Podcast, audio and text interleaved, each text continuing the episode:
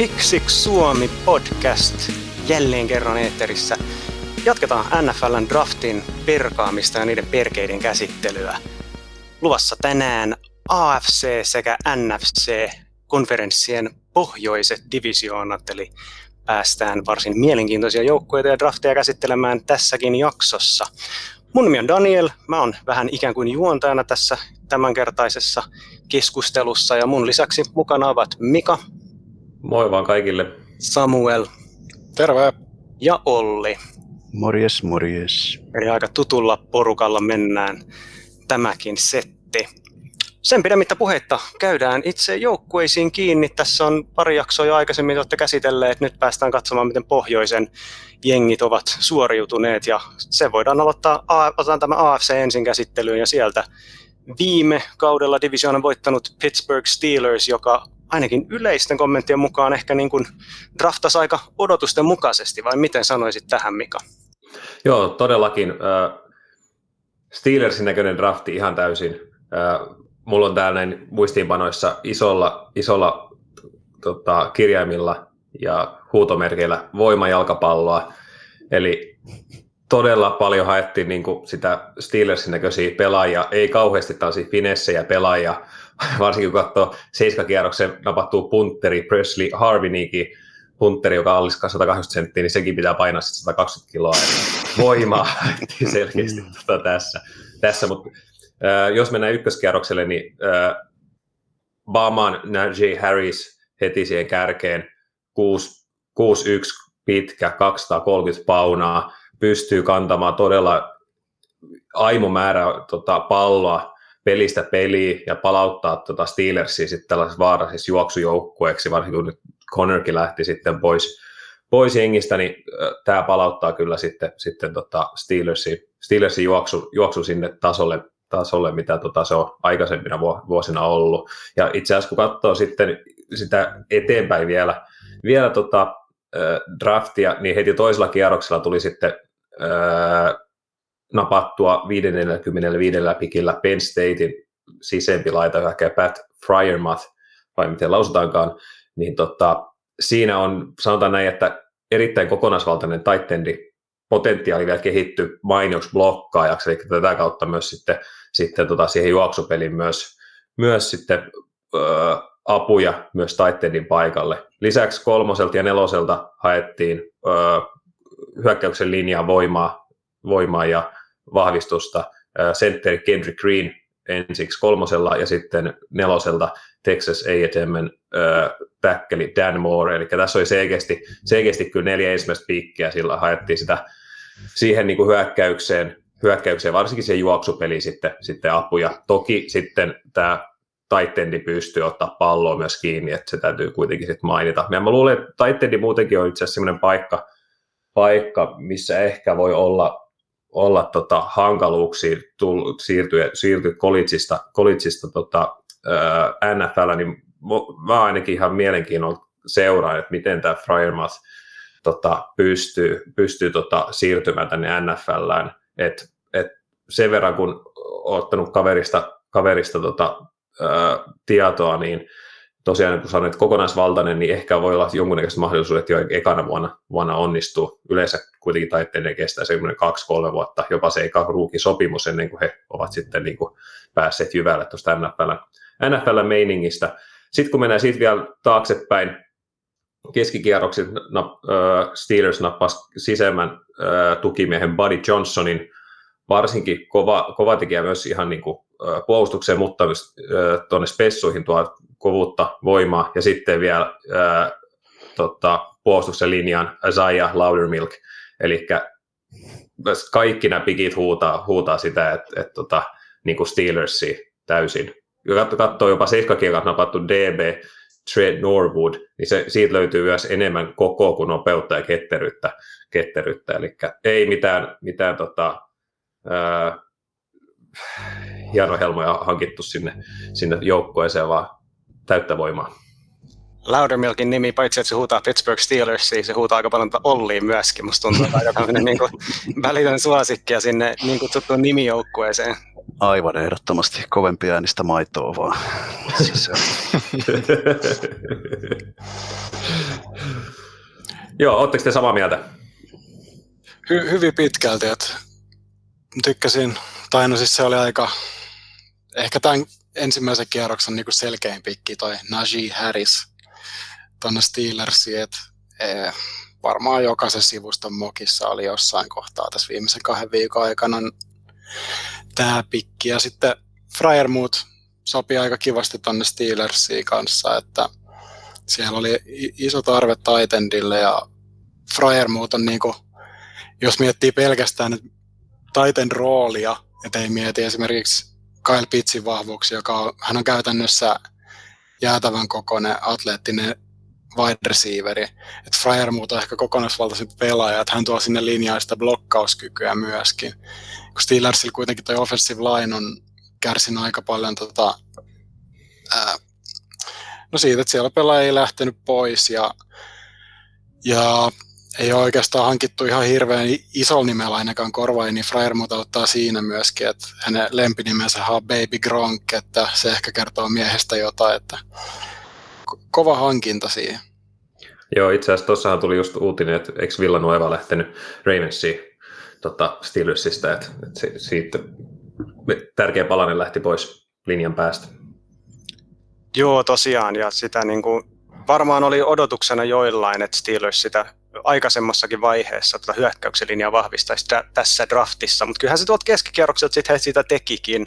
Noin niin kuin yleisesti ottaen niin joukku ei missään nimessä minkään savuverhon takaa nyt tällä kertaa ainakaan noin kärkipikeillä operoinut, vaan ihan kunnon rauta ja siripun takaa painettiin sitä, mitä odotettiinkin.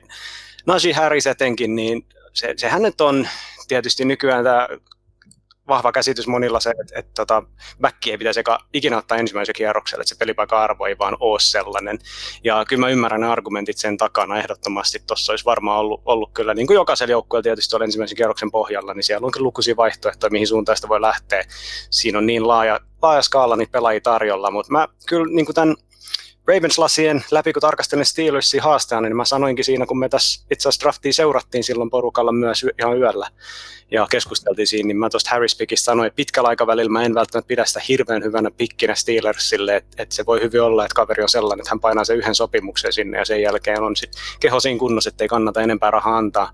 Mutta lyhyellä aikavälillä mä kuitenkin näkisin, että, että Harris vahvistaa Steelersin hyökkäys tosi paljon ensi kaudella vaikka se linja nyt ehkä ei ole ihan prima kunnossa, mutta hän on back, joka pystyy ottaa yardeja kontaktin jälkeen. Ja jotain sinne tarvittiin nimenomaan tuolla staakan kantaja nyt, koska Ben Roethlisberger, hän alkaa olla tosi varjo entisestään, niin mä luulen, että parhaiten se hänenkin taso tällä hetkellä nousee, kun annetaan nuori kaveri siihen, jota voidaan ruokkia todella paljon jokaisessa matsissa. Ja Roethlisberger vähän niin kuin valitaan hänellä tarkemmin niitä heittopaikkoja. Ja ehkä myös aletaan lisäämään hiukan sitä play actionia, mikä Steelersilla on ollut aivan naurettavan alhaisella tasolla jo useamman vuoden ajan.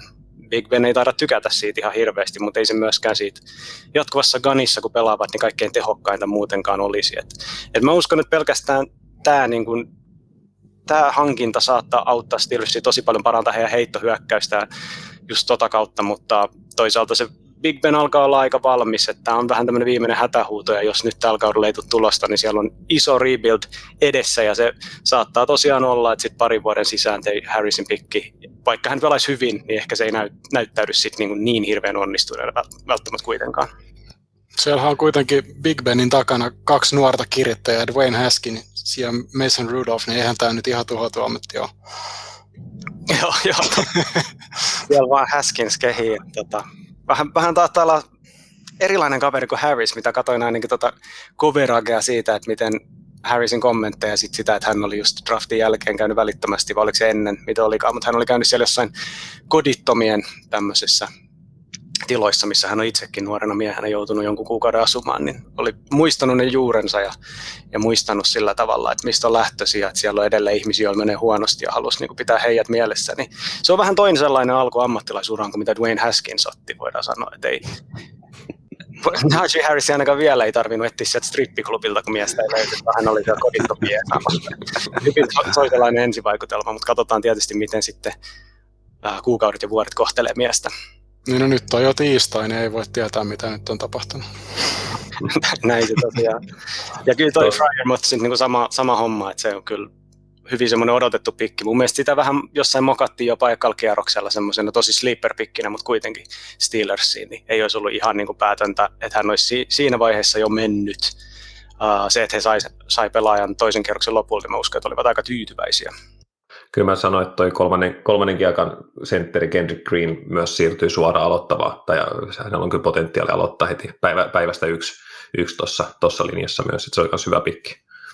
Joo, ehdottomasti. Just, just siellä Marquis Bounce lähti, niin siinä on käytännössä varmaan ajateltu suoraan korvaajaa, niin ei, ei siellä hirveästi niin vaihtoehtoja ole, kun laittaa aloittajaksi hänet. Tuossa oli yhtäläisyyttä tuolla Fryermuutilla muutenkin tuohon Kronkkiin kuin pelkkä lempinimi, että Fryermuutti oli junior seasonilla nyt tässä niin tota, pelannut käytännössä koko kauden läpi tuommoisen loukkaantumisen läpi, mitä mä en osaisi lausua, kun se on niin, niin vaikean näköinen, mutta täytyy toivoa, että sen tulevaisuus ei ainakaan siinä suhteessa ole samanlainen kuin esikuva Kronkilla, että joutuisi koko ajan olen klesana ja pelaan puolilla valoilla. Niin.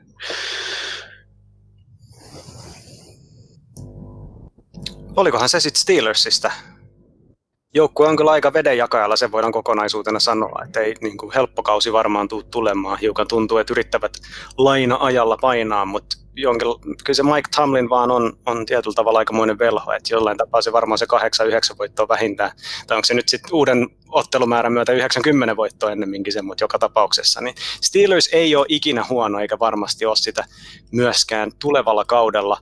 Mä toivon, että voidaan sanoa samaa tietysti Baltimore Ravensin kohdalla, enkä siis nimenomaan uh, sitä, että ei ole huono, mutta uskoisin ja toivoisin, että joukkue tulee olemaan peräti aika hyvä. Ja pari viime kautta ainakin Ravensilla on ollut tosi niin kuin sensaatiomaisen kovia, vaikka viime kaudella vähän vaikeuksia myöskin oli, mutta kyllä se peli kulkee ja tämä drafti, täytyy sanoa, että joukkueen kannattajana Mä en muista milloin viimeksi, jos koskaan mä oon ollut mistään Ravensin draftista näin innoissani. Mutta sitten samaan hengenvetoon mä haluan todeta, että ikinä ennen se, että onko mä ollut innoissani tai skeptinen, sillä ei ollut mitään tekemistä, ainakaan minkälaista yhteyttä siihen, että mitä siitä loppujen lopuksi on tullut. Joten ei, pidän kyllä odotukset siinä, mä, siinä mielessä hyvin kurissa. Mutta joka tapauksessa ekalla kierroksella Rashad Bateman 20, äh, varausvuorolla 27. Tämä on pelaaja, jonka mä halusin Ravensiin alusta asti, siitä asti kun mä aloin tätä draftia vähän niin kuin tarkemmin seuraamaan, niin se oli välittömästi semmoinen pelaaja, johon niin kuin, oli jo aikaisemmin kiinnittänyt huomioon, mutta silloin alkoi hahmottamaan, että hei, tämä voi valua sinne ekan kerroksen loppupuolelle asti, tämä voi päätyä Ravensiin, tämä kaveri sopii sinne aivan loistavasti. On niin kuin No verrattain iso, ei niin tosiaan puhuttiin siinä mock drafti, mun ei tarvi Batemanista ehkä hirveästi nyt puhua, koska jos joku on kuunnellut sen mock draft jakson, niin mä paasasin sällistä siinä jo ihan riittämiin, mutta kuitenkin on, on jos, ei, jos ei valtavan iso, niin kuitenkin ihan hyväkokoinen ja ennen kaikkea vahva, äh, juoksee varsin hyviä kuvia, tosi hyvät kädet tai vahvat kädet ja pystyy voittamaan niitä kaksinkamppailuja. Mä niin näen tämän pelaajan tuossa hyökkäyksessä ja, ja miten hän tulee sopii sinne, pystyy pelaamaan useampaa paikkaa ja pääsee nyt kyllä sit blokkaamaankin vähän eri tavalla kuin aikaisemmin, että katsotaan miten se homma hoituu. Sitten ekalla kierroksella myös Odafe Oway. Hänestäkin puhuttiin mock draft-jaksossa, mä siinä itse asiassa tein pienen, pienen virheen, sekoitin johonkin muuhun, kun sanoin, että ei kaverin three cone aika olisi niin hyvä kuin muut mittauksetulokset, mutta mitä vielä, sekin on ihan huippuluokkaa. Tämä on siis, Oway on pass rushereiden DK Metcalf fysiikaltaan. Samanlaista potentiaalia tarjoaa ilman oikeastaan sitä, että, että mikään tulos laahaisi niin kuin Metcalfilla tosiaan se three cone mutta se, että miten tämä NFLään sit sopii, niin siinä on, to, siinä on oma kysymyksensä. Tosiaan niin kuin tiedetään, on paljon puhuttu se, että nolla säkitystä kollegessa nyt tänä viimeisellä vuodellaan, niin se ei tietenkään ole semmoinen lukema, mitä kollegetasolla haluaisi pass rusherilta nähdä, mutta, mutta mitä lukenut raportteja, niin kuitenkin vahva sälli juoksuu vastaan ja pelaa tosi hyvällä energialla ja Mä näen sen asian niin, että jos joku seura NFLssä pystyy ottamaan tollaisesta sällistä sitä potentiaalia irti, niin Ravens on se joukkue, tai ainakin yksi niistä joukkueista. He pystyy liikuttelemaan vähän niin kuin ympäri muodostelmaa ovehia, ja, ja hän, hän voi sieltä niin kuin saada niitä olisi yksi ykkösiä, kun Ravens blitzaa paljon, ja sen avulla niin kuin pystyy voittamaan fysiikallaan ihan niin kuin NFL-tason pelaaja heti tulokkaana. Noin tosiaan ykköskerroksen varauksia molemmat, Ravensilla tänä vuonna oli poikkeuksellisesti kaksi niitä. Uh, Sitten loput varaukset oli sitten niin kuin keskikierrokselta alkaen. Pää, niin kuin oikeastaan kaikki loput varaukset oli vu- äh, kierrosten 3-5 välillä, ja siellä tuli tosi kiinnostavia pelaajia myöskin. Mä en nyt lähde kaikkia sen, sen enempää mainitsemaan, mutta mä voin sen sanoa, että mä oon jokaisesta innoissa omalla tavallaan. Mun mielestä tosi kiinnostavia jätkiä, ja kyllä tässä huomaa, että on panostettu siihen niin kuin lähetty siitä, että niinku fysiikan kautta, juu, mutta sitten myöskin Ravens on, on niinku pano, aina, aina välittää siitä kollege-produktiosta, ja se, se myös näkyy täällä, että täällä on pelaajia, jotka ovat olleet hyvin tuottoisia kollegessa, ja tulevat varmaan saamaan mahdollisuuksia jo tulevalla kaudella. Ennen kaikkea Guardi Ben Cleveland kolmannelta kierrokselta, valtavan kokoinen, siis joku verta sitä Game of Thronesin The Mountainiin. Hän on semmoinen aika ihmisvuori. Ja kuulemma aika niin kuin hyvä, hyvä pullaamaan ja muutenkin niin kuin hyvä liikkumaan ton kokoiseksi valtavaksi mieheksi, joten mä haluan nähdä, että mitä hän saa tuossa hyökkäyksessä aikaan, kun pääsee juoksublokkaamaan ja pääsee lanaamaan niitä linebackereita. Musta tuntuu, että voidaan nähdä jo, jo ensimmäisellä kaudella. Ja sitten tietysti Tylen Wallace tuolta laitahyökkäinen etenkin on semmoinen, jonka varmaan olisi niin ajateltu, että kaveri menisi aika paljon korkeammalla. Um, täytyy varmaan neljännen kerroksen varaus, joten täytyy pitää odotukset aika niin kuin maltillisena hänen suhteen heti tulokaskaudella, mutta ehkä parin kauden päästä Wallaceista voi jossain määrin olla iloa, mutta toinen on semmoinen Homer-näkemys tähän. Miten te näette tämän Ravensin draftin? Onko mulla niin perusteltu olla näin innoissaan vai kannattaisiko nyt vähän painaa käsijarrua?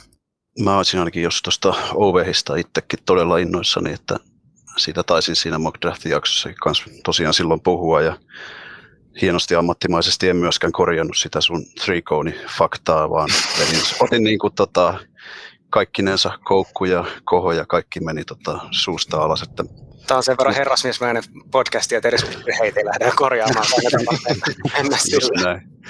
Mutta mä pidän siis siitä just siitä, että jos puhutaan siitä, että niitä säkkejä, säkkejä ei ole näkynyt, mutta kun se kuitenkin on, on niin paljon muutakin kuin se pelkästään se, että siellä lopputuloksena on se säkki, että ehdottomasti, että jos siinä on niin kunnon disruptori siellä takakentällä koko ajan näyttämässä naamaansa, niin ei se välttämättä aina tarvitse niin säkkiin päätyä, että se riittää, että se pystyy laittamaan häiritteen asioita tarpeeksi, niin silloin se potentiaali on jo oikeastaan niin kuin siinä. Just näin, ja sitten kun miettii niin kuin, mitä Ravens on saanut aikaa ää, tuolle Edge-paikalla, niin kuin pelaajille, jotka ei todellakaan ole yhtä atleettisia kuin entinen Jason nykyinen, mikä tämä oli, Obefa, Odafe. Odafe, Odafe, Odafe OV. Joo. Mä oon viimeistä puoli vuotta puhunut Jasonista, niin ei ihan nyt tartu toi Ofade, Odafe. Kuitenkin, niin siis Ravens on tuottanut näitä erge-pelaajia. Vuodesta toiseen sieltä nousee joku uusi, niin nyt pääsee mua vai ihan alusta lähteen, niin siis tuossa on todella hyvät lähtökohdat. Siis se on just näin, että edellisen kerran Ravens on parannut Edgen ja kalkierroksella, niin no arvaatteko kuka sattuu olemaan? Voi sanoa, että aika legendaarinen kaveri kyseessä. Terrell, Terrell Suggs. Suggs. Kyllä, Hall of, tuleva Hall of Fame-pelaaja Terrell Suggs, joten siinä mielessä kyllä mun mielestä täytyy antaa just Ravensilla aika paljon um, uskoa siihen heidän, heidän touhuun tai se, että, että tota, he tietää, mitä he on tekemässä, kun katsoo, että miten sieltä on keskikierroksen jätki.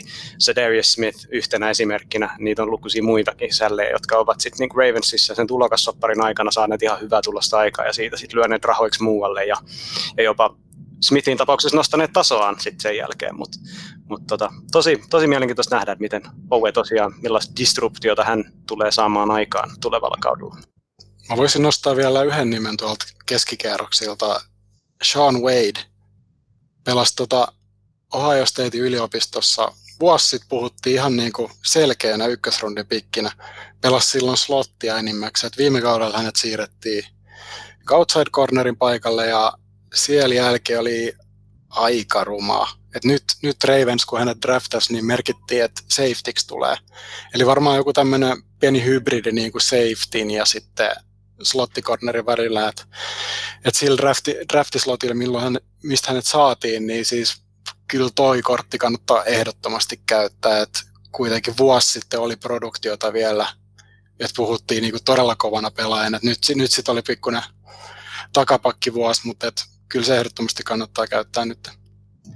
Joo, etenkin siellä slottikornerina olisi aika, ei nyt aloittavaa paikkaa, mutta siellä on Teivan Young, tosi hyvä slottikorneri, mutta äärimmäisen loukkaantumisherkkä pelaaja. Jälleen kerran tulos vakavan pommi, äh, pommivalvonnan, polvi, pommi, pommi, voidaan sanoa sen myöskin tähän hengetä. Tuota, on tuossa aika vakavan polvivamman jälkeen takaisin ja, ja kuka tietää, miten kauan pysyy kasassa. Ja etenkin jos Wade pystyy sitten jonkun verran snappeja ottamaan Youngilta pois, ettei sitten joudu kuormittamaan kaveria ja, ja ehkä niin kuin saadaan nauttia hänen otteestaan koko kauden, niin se olisi, se olisi tulokaskaudella Wadeilta tosi hyvä juttu ja se olisi, niin kuin, auttaisi jengiä todella paljon. se varmaan kuitenkin Ravensista tällä erää. Joukkueet pidetään divisioonassa yhtenä suurimmista ennakkosuosikeista tulevalla kaudella, mutta siellä on myös haastajaa noussut. Cleveland Browns nimittäin on tehnyt näyttävää käännettä tässä viime vuosina ja oon aika vakuuttunut siitä heidän nykyisestä front officesta Andrew Breerin johdolla ja miten Samuel näet? Siellä on moni saanut, antanut kehuja Brownsille. Millaisen arvion sä antaisit siitä heidän tuoreimmasta draftista? Täysin samaa mieltä. Siis toi Andrew Berin kaksi vuotta, Andrew Berin kaksi ensimmäistä vuotta GM on ollut kyllä aika huikeita. Et just vi- viime drafti oli jo todella hyvä, mutta nyt, nyt musta tuntuu, että tuli ihan täys home run. Siis siellä, siellä joka kierroksen lähes saatiin niin kuin optimaalinen pelaaja. Et jotenkin tuntuu, että nämä, nämä tyypit vaan valuu niin kuin Brownsille, että aina sattui niin kuin se kierroksen kovin haki, haku melkein tota, tulemaan Clevelandiin. Et, et jos miettii aloittaa tästä ensimmäisestä kierroksesta, eli 26 overall, Greg Newsom, ihan sika hyvä väliy tuossa kohtaa ja pelaajatyyppi sopii ihan täydellisesti tuohon Brownsin puolustukseen. Et siinä on heti, jos miettii Brownsin kahta tai top corneria, niin tota toi Ward ja Denzel Ward ja sitten Greedy Williams, niin Greedy oli viime kaudella aika, olikohan perätti koko kauden sivussa, vai pelasi ehkä jonkun matsin, en, en muista tarkkaa. Mutta siis Newsom tulee suoraan kämpille tappelemaan niin kakkoskornerin paikasta.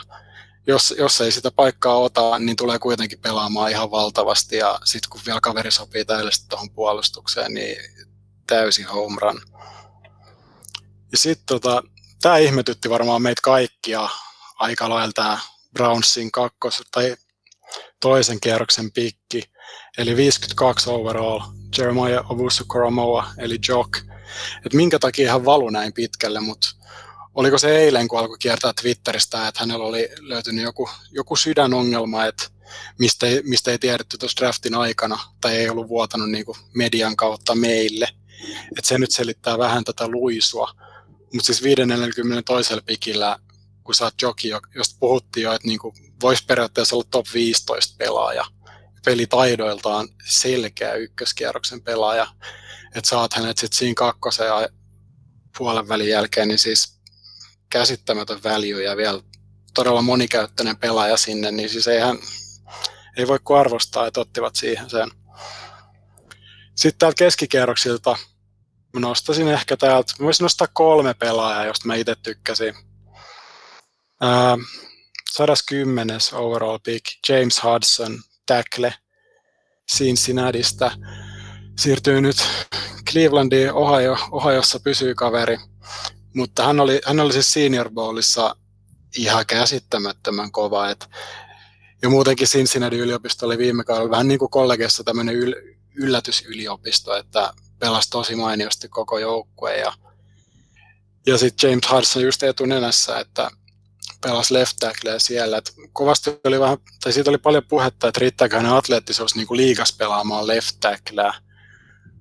Et se, sen saa nähdä sitten Brownsilla aika hyvä tackle-tilanne, että jos ei muuta, niin swing tackle tai voi kokeilla guardina. Mutta kuitenkin siitä saatiin niinku ihan loistava backup, backup plan sinne, että jos, tulee, jos ja kun tulee loukkaantumisia kauden aikana – ja sitten mä nostan 169 overall safety Richard LeCounte Georgiasta. Mä en tiedä, siis tää, tää, tätä voidaan ehkä pitää reachinä, yllättävänä valintana. Tämä ei ehkä konsensusboardeilla ollut kovinkaan korkealla tämä LeCount, mutta mä itse tykkäsin hänestä, kun mä katsoin Georgian, Georgian pelejä, niin mun mielestä hän niin kuin, lähes joka pelistä tuli joku semmoinen iso splash play, niin siellä oli aina tai LeCount paikalla, kun tapahtui. Et vähän tämmöinen pallohaukka, ehkä ottaa vähän liikaa riskejä, mutta siis hyvällä coachaamisella tuosta saadaan niinku aivan mainio safety liikaa. Ja sä saat sen niinku tuolta vitoskierroksen puolesta välistä, niin siis aika, aika loistava väliy. Ja sitten mä nostan vielä viimeiseksi pikiksi 211 pikki uh, UCLAin Dimitri Dimitri Felton, running back slash wide receiver. Et Brownsin toi running back huonehan on aika tukossa, kun siellä on Chubby ja Kareem Hunttia, mutta Felton on siinä mielessä aika erikoinen, että just hänkin on senior ballissa loistanut, niin siellä, siellä hänestä puhuttiin, että ylivoimaisesti paras niin kuin route runner backeista, jotka siellä oli. Mutta hänet myös nostettiin top kolmoseen niin kuin kaikista pelaajista, ketä siellä oli. Ja kuitenkin siihen lukeutuu rissut ja taitendit. Että hän on backinä kuitenkin aika... Ää, et siis, siitä hänestä oli paljon tuota puhetta, että hän voisi hän vois niin periaatteessa olla slot, slottirissu liigassa, joka kanssa käy niin kuin välillä, välillä pelaamassa running back snappeja. Et mä uskon, että Browns saa tästä niin aika monikäyttöisen aseen. Ja sitten, ja tota, niin, ei, ei mulla muuta oikeastaan ollutkaan. Tuossahan on, on jotkut, jotkut sitten, vaikkakin tämä on erinomainen tämä drafti, drafti Brownsilla, niin jotkut, jotkut on käynyt sitten sanomaan, että jäikö sitten toi puolustuksen kes, keskeltä, puolustuksen linjan keskeltä tota, tämän draftin jälkeen kuitenkin liian, liian heikoksi, missä niillä on ollut sitten kuitenkin tarvetta. Mä katsoin, että ne kuitenkin otti sitten keski, keski tota, vaiheelta tuon Ohioin osavaltioyliopiston DT Tomi Togi Ain numero 132, mutta sitten mitä ehkä, en tiedä oletteko te huomannut, mutta sitten kun draftin jälkeen aletaan, aletaan tekemään sopimuksia näiden draftaamattomien pelaajien kanssa, niin Brownshan sai itse asiassa yhden, yhden parhaimmista tota, hankinnoista sitä kautta, eli ne on tehnyt Floridan osavaltioyliopiston DT Marvin Wilsonin kanssa sopimuksia, ne te, antoi sille jopa 30 000 dollaria tota, allekirjoituksessa rahaa ja sen lisäksi vielä 162 000 guaranteed rahaa, eli siellä on myös tavallaan ylimääräinen pikki kun tullut sitten sitä kautta.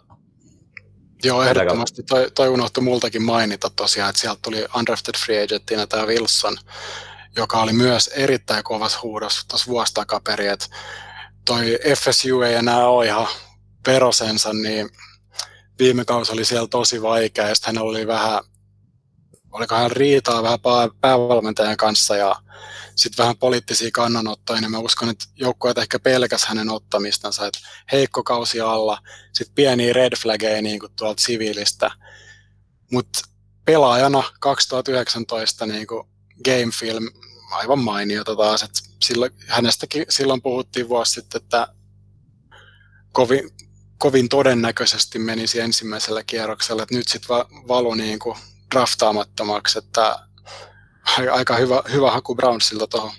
Mä luulen, että just, että kun niillä on nyt kaksi, kuitenkin tavallaan, mä pidän nyt Wilsonia kyllä niin kuin tavallaan ylimääräisen draft niin jompikumpi Togia tai Wilson kyllä niistä tulee vähintään tähän alkuun nyt niin kuin hyvä rotaatiopelaaja, ellei sitten jopa sitten, sitten ihan kunnon peluri. peluri. Et mä luulen, että näiden pikkien kautta myös se Brownsin, Brownsin puolustuksen kes, keskiö niin saatiin jossain määrin myös sitten tässä, tässä draftissa niin hoidettua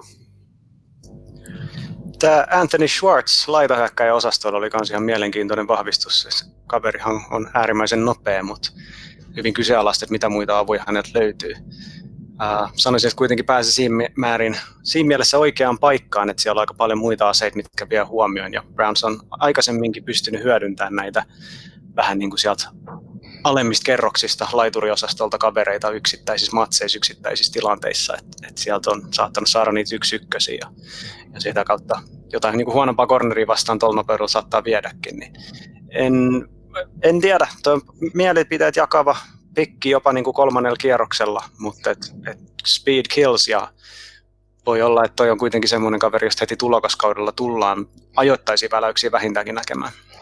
Mulla on myös tämä Svartsi silmään itselläni. Niin siinä tosiaan 4.25 on 40 aika. Tosin jos se on kuitenkin tämän vuoden aika, niin sit siihen pitää pistää aina pienet heittomerkit päälle, mutta tämä oli mielenkiintoisia tosiaan kollegessa niin enemmän ö, juoksu touchdowneja kuin tota, koppi touchdowneja, että siinä on ainakin peluutus ollut siitä, sitä myötä erilaista.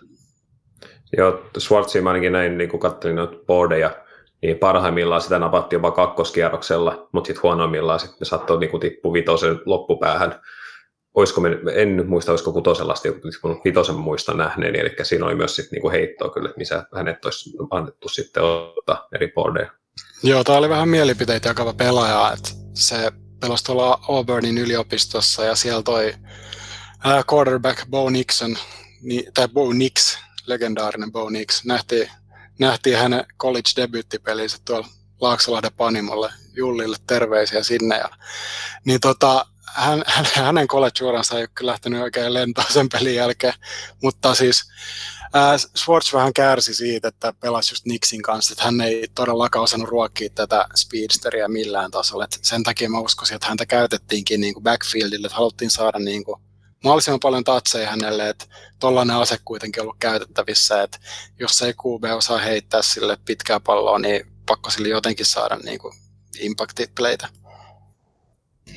Joo, Browns on kyllä tosiaan kaikilla tosi mielenkiintoinen jengi tulevallakin kaudella. Mä luulen, että siellä kyllä Ravensin kanssa on, he, heidät nähdään niin kuin nyt hyvin samantasoisina joukkueina ja mä luulen, että siellä tullaan näkemään aika hyviä linjasvääntöjä.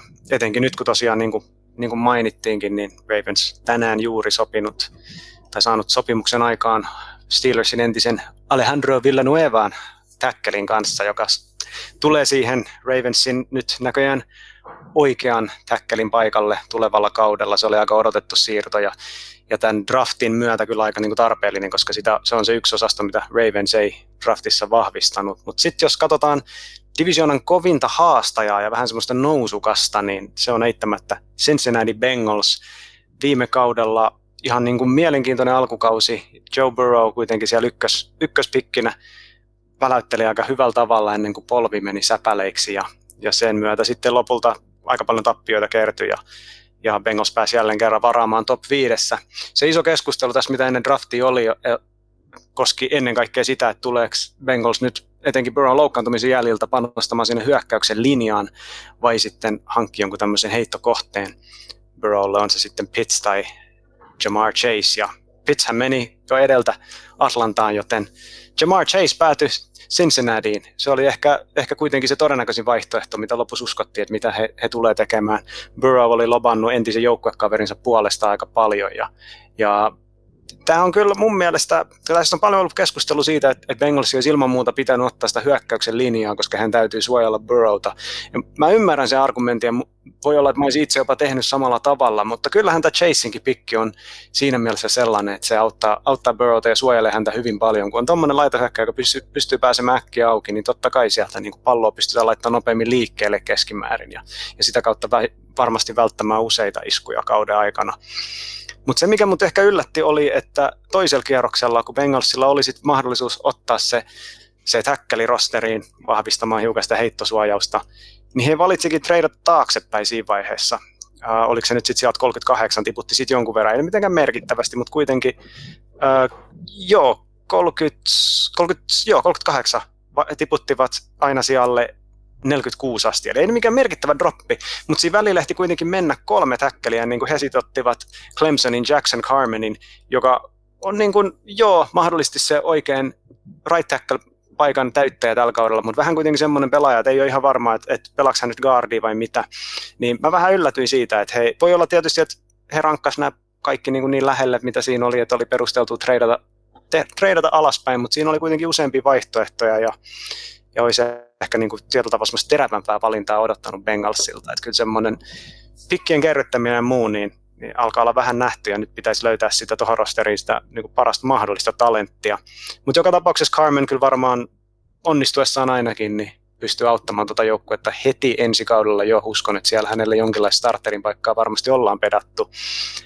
Ja myös toisella puolella linjaa vahvistettiin puolustuksen puolella tässä etenkin niin kuin kolmo, kolmos-neloskierroksella sieltä lähti Joseph Adai ja Cameron Sample, molemmat tämmöisiä edge-pelaajia.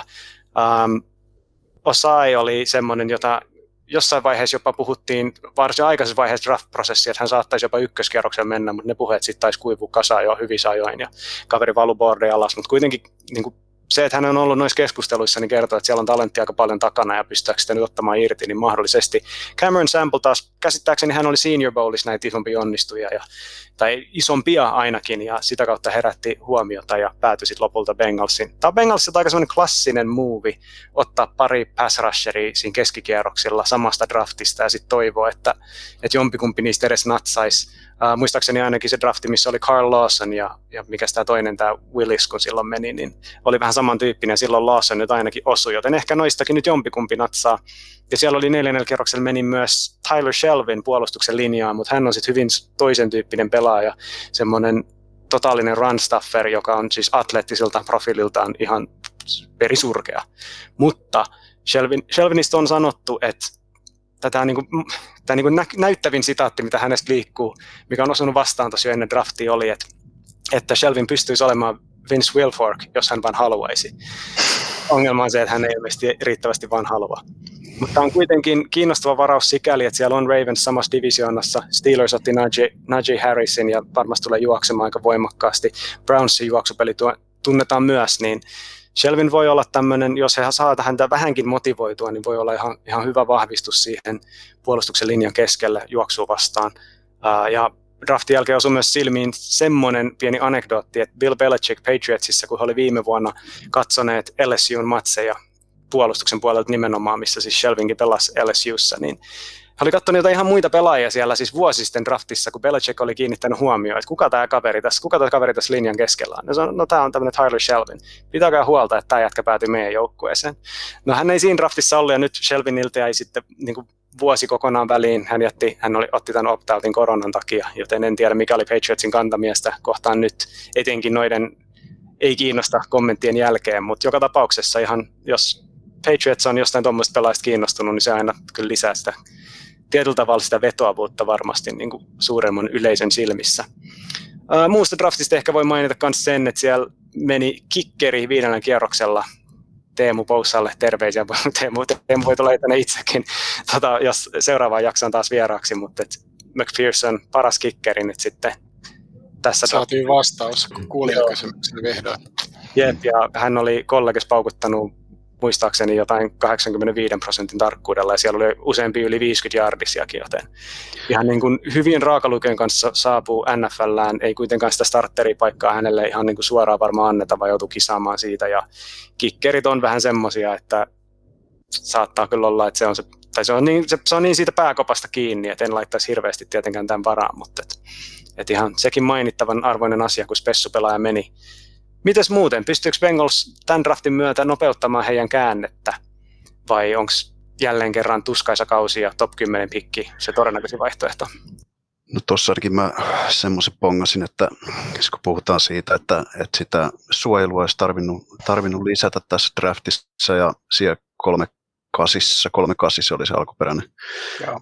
No, alkuperäinen pikki, niin siihen olisi ollut sit saatavilla vielä niin kuin kuitenkin myöskin tota, Teven Jenkins esimerkiksi. Öö, mutta se sitten ne vaihtoi sen Patriotsin kanssa, teki sen treidin, niin käytännössä ne sai sillä, sillä pikillä sitten kaksi tackleja itsellensä, eli siellä oli toinen 103 pikillä toi Dante Smithi. Dante Smith ja sitten tosiaan tämä aiemmin otettu, aiemmin otettu Jackson Carmani, eli ainakin, että jos ei ne nyt ottanut yhtä selkeää tekijää siihen, niin sai ainakin sillä samalla alkuperäispikillä sitten kaksi, kaksi kaveria siihen kiertoon. Mutta joo, musta tuntuu, että Bengalsilla kävi vähän vanhat tässä näin just, että kun katsoo, että mitä pelaajia meni tuossa kolme kasin ja heidän neljä kutosen välissä, niin Tevin Jenkins, Liam Eichenberg, Walker Little. Et siinä menikin yhtäkkiä sit kolme tackleja kahdeksan pikin sisällä. Et sitten ehkä iski pieni paniikki ja sitten oli ehkä No joissain papereilla tämä Jackson Carmen oli näinkin korkealla, mutta ite, itellä oli ehkä enemmän kol, kolmas rundin grade hänellä, että, että siinä ehkä iski pieni paniikki, että, että tässäkin niin kuin pikil 47 olisi mennyt tämmöinen kuin Asante Samuel, joka olisi ollut todella kova value pick tähän väliin. Mutta ei siinä, niin kuin Olli sanoi, niin sillä sai niin kuin toisen tacklen sitten, että ehkä jompikumpi näistä niin kuin on sitten se oikea vastaus tuolla pahoja loukkaantumishuolia tuolla Dante Smithillä, että, että, se on aika iso kysymysmerkki, että miten, miten se sitten ammattilaistasolla lähtee urakäyntiin. Niin kyllähän se yleinen käsitys draftista tietysti on, että mitä enemmän tikkoja on, niin sitä todennäköisemmin siihen tauluunkin loppujen lopuksi osuu, mutta, mutta joka tapauksessa mä, mä, vähän luin tätä tilannetta samalla tavalla kuin Samuel, että, että onko siinä käynyt niin, että he on vähän tiputtanut ja sitten siinä onkin mennyt tacklet vähän nopeammassa aikataulussa kuin ajattelivat ja sitten Carman on tämmöinen eräänlainen, no mä en, en tykkää draftissa siitä sanasta, mutta vähän tämmöinen reachi kuitenkin ollut. Hän, hän ei kaikilla boardeilla ja konsensusboardilla etenkään ei ollut hirveän korkealle rankattu. Um, en tiedä, varmasti, varmasti vaiheessa kuitenkin heidän mielestä paras ratkaisu, mutta mut kiinnostaisi kyllä tietää, että et, oliko se sitten vähän kuitenkin semmoinen kädenlämpöinen vaihtoehto heillekin sen jälkeen. Olis, olisitko toivoneet, että tuossa olisi joku noista muista kavereista tippunut heille asti? Ennen kaikkea ehkä semmoinen puhtaampi tackle, mutta kyllä niin kuin sanottu, niin Bengalsilla ihan, ihan niin kuin hyökkäyksen linjassa on, on niitä paikkoja enemmänkin tarjolla ja sinne tarvitaan vahvistuksia. Ollaankohan puhuttu AFCn pohjoisesta riittävästi, jotta voidaan siirtyä seuraavan divarin pariin? Joo, eiköhän. Eli NFC North. Tässäkin meillä on ihan edustusta täällä mukana ja voitaisiin oikeastaan siitä aloittaa. Ähm, suurimmat Green Bay Packersia koskevat keskusteluaiheet draft-viikonloppuna eivät valitettavasti koskeneet näitä varattuja pelaajia lainkaan, mutta voidaan nyt kuitenkin keskittyä tähän, tai ihan miten haluat. Uh, mutta lähdetään ehkä ennemmin, lähdetään ainakin tästä draftista liikkeelle. Mika, millaista arvoa Packers löysi draftista? Green Bay Packers tässä draftissa palasi siihen tavallaan tavallaan palas äh, siihen vanhaan muottiin, mitä ne on drafteissa tehnyt. Toisaalta sieltä löytyy myös ehkä semmoinen yksi juttu, juttu, mitä ne ei ole aikaisemmin tehnyt, mutta mä luulen, että tämä, tämä drafti on ihan, ihan tyytyväinen, että ne palaa siihen vanhaan, osalta siihen samaan vanhaan muottiin, koska se, mitä nyt on tämä, tämä draft, draft viikonloppu keskusteltu, niin kaikki on lähtenyt siitä aikaisemmasta, aikaisemmasta draftissa, jossa sitten, jossa sitten draftettiin ekalla kierroksella pelirakentaja ja ja tokalla kerroksella running back ja kolmannella sitten H-back, H-back ja ei juurikaan mitään rissuja hankittu, mitä sitten taas äh, pitkälti kaikki, kaikki tota, myös ihan Packers, ei pelkästään Packersin fanit, vaan myös sitten ihan koko varmaan NFL ihmetteli sitä, että miksei viime kaudella rissuja, rissuja valittu. Mutta jos mennään tähän, tähän draftiin, niin äh, se, mikä oli tavallaan paluta siihen vanhaan, oli tämä eka pikki, uh, Eric Stokes, cornerback, uh, urheilullinen, sen RAS uh, tota, pisteet on yli yhdeksää ja se on premium pelipaikalle cornerina. Eli jos katsoo aikaisemmin drafteja, mennään tuonne vuoteen 2000, 14, niin siitä tähän päivään, niin ekalla tai tokalla kierroksella Green Bay on valinnut seitsemän DBtä yhteensä, yhteensä, ja tämä ei sillä tavalla myöskään ollut sitten yllätys, että tässä vaiheessa haettiin tämän pelipaikan pelaajaa.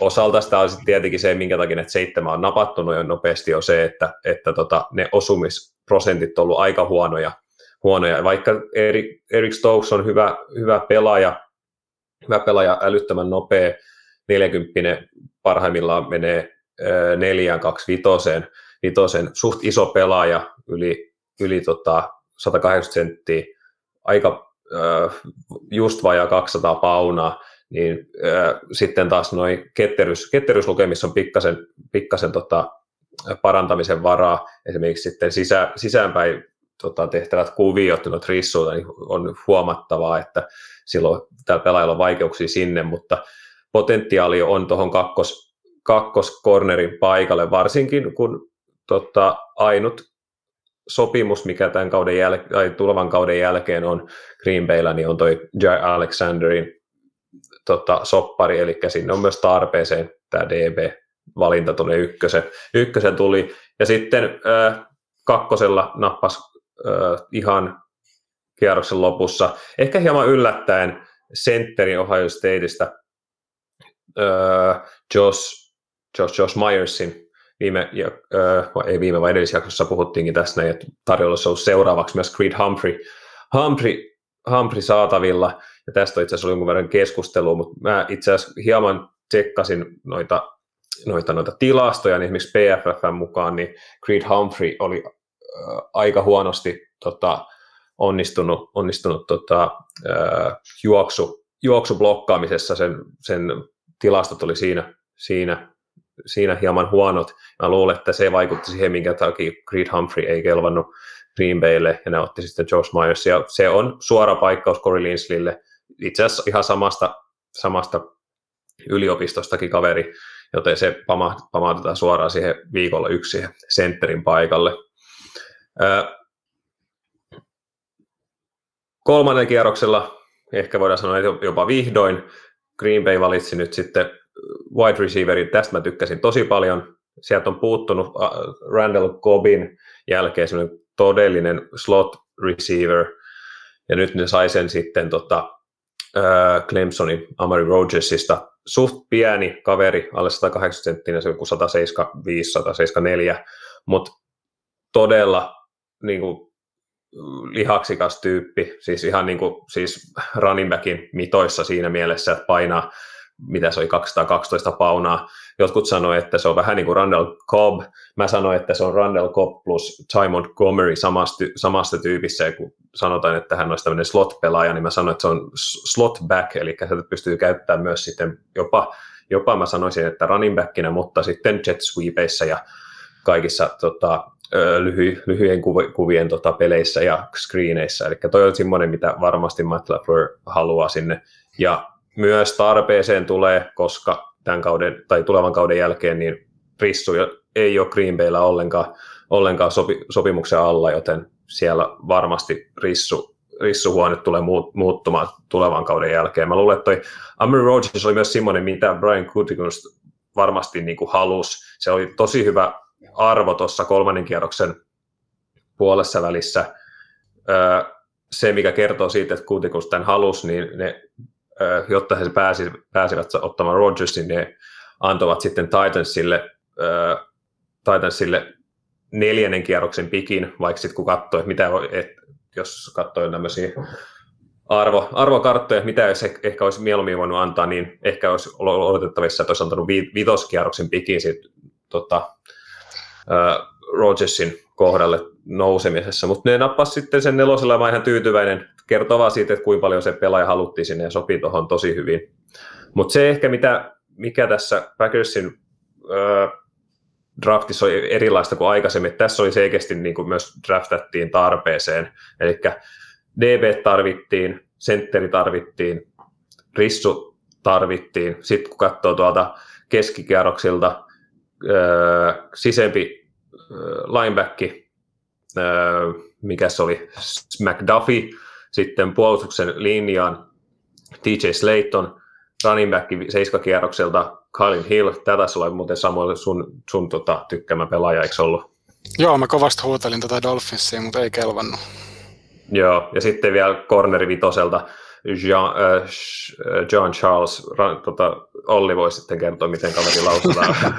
tota, Mutta äh, joo, tosiaan tarpeeseen tuli, yleensä Green Bay ei näin paljon tarpeeseen kuitenkaan sitten draftaa, eli tässä on nyt selkeästi nähtävissä, että tota, tarvetta oli ja sinne draftattiin. Vielä viimeinen juttu, mitä itse, mistä itse tykkäsin, niin aina katsoo Packersin matseja, niin aina saa pelätä, kun spessut tulee kentälle, mitä tapahtuu, niin tämä McDuffie ja sitten John Charlesin nappaaminen kyllä vahvistaa spessuja, siitä mä oon kyllä tosi tyytyväinen.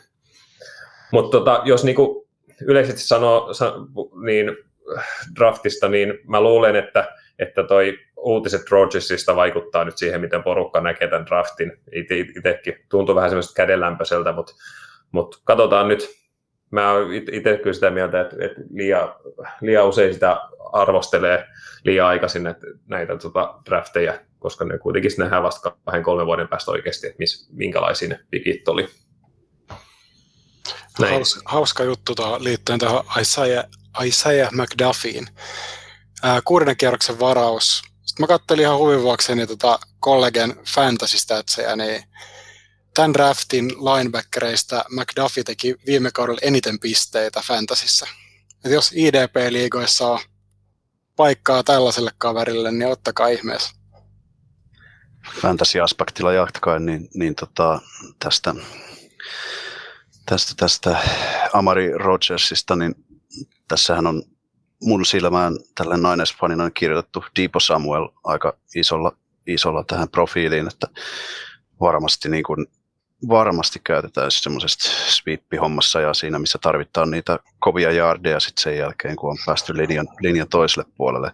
Mutta se fantasiaspekti on siis se, että kun Davante Adamsin tota, fantasiomistaja dynastiassa, niin täytyy toivoa, että se Rodgers tosiaan tekisi sitä, veisi sitä huomioon tavallaan sieltä Adamsista pois, pois vähän eri suuntaan, niin sitten sille taas riittäisi enemmän tilaa, tilaa siellä omassa päässänsä. Joo, jos miettii tuota Davante Adams, Adamsia, niin sieltä on puuttunut semmoinen niin puhdas slotti, slotti tota, rissu nyt pari vuotta, pari vuotta, niin Davante Adamsia on pidetty, tai itse asiassa silloin aika paljon kuvia, kuvia sit slotista. Mä luulen, että tämä niin Rodgersin tule, tuleminen niin, niin tota, vapauttaa sen enemmän sinne, sinne tota, laidalle sitten tota, ottaa palloa kiinni. Mä toivon, että Amari saa nyt vihdoin ansaitsemansa arvostuksen, kun pääsee Green Bay hyökkäykseen. Se on jotenkin, jotenkin kollegiassa sellainen, niin kuin, tai huomasi tässä aikana, että se sivutettiin tosi monen, monet, monet ihmiset sivutti hänet, niin kun arvosteli tätä rissuluokkaa, että hänet ihan unohdettiin tyysti. Mun mielestä hän oli erittäin hyvä pelaaja kollegessa. Pelasi vielä Trevorin kanssa, oli Trevorin niin kuin, suosikkiaseita siellä, että jäi jännä, ettei niin kuin, saanut arvostusta siellä. Joo, se on ihan hauska. Jopa sitten äh, pikkasen arvosteltiin sitä, kun oli puhetta siitä, että hän olisi niin kuin mahdollisesti myös niin kuin running backinä pystyisi kantaa palloa, ja sitten kysyttiin, että, no, että mikä se juttu oli, että et kuitenkaan kantanut palloa, niin Amari sitten se vaan sanoi, että että no joo, meillä oli Travis Etienne, niin miksi mun pitäisi sitä valvontaa? se niin kuin, sai niin kuin kritiikot kyllä hiljaiseksi sen jälkeen. Mutta tota, se mun piti vielä mainita, että samalla kuin tämä Wilson tuossa Brownsissa oli tavallaan ylimääräinen pikki, mä luulen, että Packerskin sai ylimääräisen pikin tuosta safetyn, safetystä. Mikä sen kaverin nimi oli? Uphoff. Nyt en muista edes etunimeä. Tuleeko tota... Ei tule mieleen kyllä. se, joo, Mulla jossain se tulee, te voitte keskustella, niin mä voin etsiä se jostain mun papereista. Mä voin lausua samalla, että se on Jean-Jacques Chemar voit sanoa sen. Ah, se, se oli kiva. Kuulosti aika karsealta, ja, mutta mennään näin. Mm, joo, se voi olla, että mulla tuli myöskin joku niin kuin, tämänpäiväiset ruuat kurkkuun, kun mä yritin sanoa, mutta jännän poitin pongasin tuosta tämä Cole Van Leinen, offensive tackle, niin siis Green Bayssä Green Baystä kotosin oleva kaveri, joka nyt pääsee pelaamaan Green Bayssä, että ei vissiin ihan hirveästi tota, tota löydy tämmöisiä tämmöisiä tapauksia, siellä ei vissiin niitä asukkaita yleensä kauhean paljon itse kylässä ole. Että. Ei, että itse asiassa Green Bay on se, kun huomaa, että kun se on pieni paikka, niin siellä niin että jos ne saa niitä koti, tavallaan kotikaupungin pelaajia, niin niistä pitää kyllä meteli, että esimerkiksi Jake Kumaro oli tällainen niin kuin touchdown Jesus, Jesus kutsuttiin, niin tota, se oli semmoinen, että vaikka hän nyt ihan kummonen pelaaja ollut, paitsi Aaron Rodgersin mielestä, niin tota, ää, hänestä kyllä pidettiin sitten meteliä. Sama juttu itse asiassa sitten ää, ennen, ennen tätä Van Leinenia napattu äh, Quinn Minards, ketä oli sitten pienemmästä Wisconsinin, tota, oliko se kolmosdivarin tota, koulusta, niin tota, napatti aikaisemmin, niin siitäkin oli puhe, että tämä voisi olla hyvä, että saadaan koti, kotikaupungin kaveri, mutta tulihan se sitten lopusta sitten Van Leinenin merkattu tackleksi tulee pelaa guardia, guardia ja siitä oli, että hän sai puhelun, puhelun tota, ää, sitten siellä kolmantena päivänä, niin hän luuli sitten, että, että tota, kun sama suuntanumero kuitenkin, missä soitetaan, niin se luuli, että joku kaveri, joku kaveri tilaa sen kanssa, mutta sitten se olikin Matt LaFleur, joka soitti silleen, että, että tota, tota, pelaa meille ja 15 minuutin tota, ajomatkan päästä Lambeau Fieldistä. Se on ihan mielenkiintoinen, hauska tarina. Toivottavasti tota, pelaaja, pelaajasta tulee hyvä, hyvä kaardi, koska mä luulen, että täkkeliksi hänestä ei ole. Ja se, se safety, ketä, ketä mä pidän ylimääräisenä pikkinä, on Illinois Statein Christian Uphoff. Amari, Amari Rodgersin isä tosiaan on Ravensin laitahyökkäjä valmentaja sinne tänä vuonna siirtyi. Ja siitä johtuen kaverin nimi oli myös Ravensiin liittyen aika paljon esillä ja kaavailtiin, että jos sinne voisi istua, mutta ehkä siinä toisaalta saattaa jonkinlaista pientä eturistiriitaa olla. Ja ainakin mä luulen, että siellä on isä sivutettu siitä arviointiprosessista varmaan aika, aika lailla, ei ehkä ihan neutraalisti pysty kommentoimaan poikansa en, Entinen backup quarterback Tim Martin. Joo, tosiaan. Joo. Steelersista. Olikohan siis Tennesseein laitahyökkäjä valmentaja aikaisemmin vai mistä? Jostain Tennesseeistä taisi siirtyä vai UFC, USC vai mikä, mutta joka tapauksessa uusi, uusi kaveri organisaatiossa hänkin.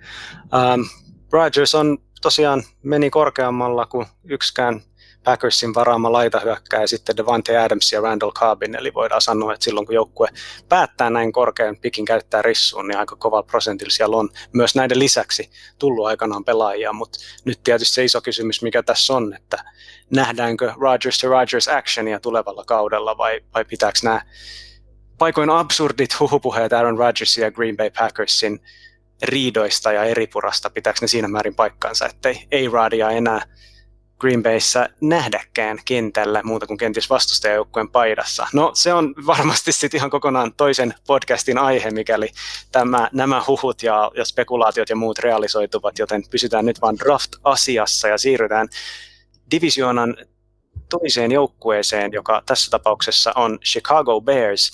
Ja tässä onkin mielenkiintoinen tapaus siinä mielessä, että Bearsillä Ryan Pace GM varasi aikaisemmin Mitch Trubiskin ja se pikki meni vikaan, mutta nyt Pace sai kuitenkin ottaa toisen pelirakentajan. Ei ole ihan hirveän usein, kun GM pääsee tähän asemaan, että et saa, sen, saa sen mahdollisen korja, korjata aikaisemman virheensä ja teki sen tietyllä tapaa aika aggressiivisesti. Toki Justin Fields tippui pelirakentajana top 10 ulkopuolelle, mutta sieltä Chicago tradasi kuitenkin sieltä 20 asti ottaakseen Fieldsin. Uh, maksoi siitä verrattain kovan hinnan. Sieltä lähti ensi kauden ykköspikki, ykköskierroksen pikki vaihdossa takaisin, mutta varmasti kannattava riski tässä vaiheessa, etenkin siinä siinä mielessä, että Bearsilla toi rosteri, sehän rakennettiin Trubiskin ympärille sellaiseksi, että sillä pystyisi voittamaan. Se oli nimenomaan hyödynnettiin täysvaltaisesti sitä Trubiskin halpaa tulokassopimusta, mutta hän ei vaan ikinä pystynyt nousemaan ihan semmoiselle tasolle, että voisi viedä joukkuetta Super Bowliin tai oikeastaan edes lähelle sitä. Mutta nyt Fields istuu tuohon pakettiin tosi hyvin ja, ja jälleen kerran on sitten se edullinen pelirakentaja käytettävä, käytettävänä, mikä sallii sen, että muihin pelipaikkoihin voidaan satsata, mutta Bears on siinä määrin kuitenkin eri, erikoisessa tilanteessa, että siellä on jouduttu jo tietyllä tavalla vähän tämmöisiä taloudellisia ratkaisuja tekemään muun muassa cornerin paikalta Kyle Fuller jouduttiin potkia pois tässä aikaisemmin off-seasonilla. Et siellä alkaa tie, tietyssä mielessä tuolla rungolla varmaan se mestaruusikkuna hiukan jo sulkeutumaan, mutta jos Fields pystyy nopeasti täräyttämään kovalle NFL-tasolle, niin kyllä mä voisin nähdä, että tästä Bearsin jengistä kuitenkin tulisi vielä ihan, ihan varteen otettava joukkue ihan tässä niin tulevien, tulevan yhden kahden kauden sisällä. Ja sitä edesauttaa myöskin se, että he sai toiselta kierrokselta vielä napattua Tevin Jenkinsin hyökkäyksen linjaan. Olin ajatellut, että varmaan siihen niin kuin right tacklein paikalle, mutta sitten kun Charles Leno, Leno kutattiin eilen draftin jälkeen heidän pitkäaikainen left tackle, niin ehkä se Jenkinsin paikka löytyykin sieltä hyökkäyksen linjan vasemmasta reunasta.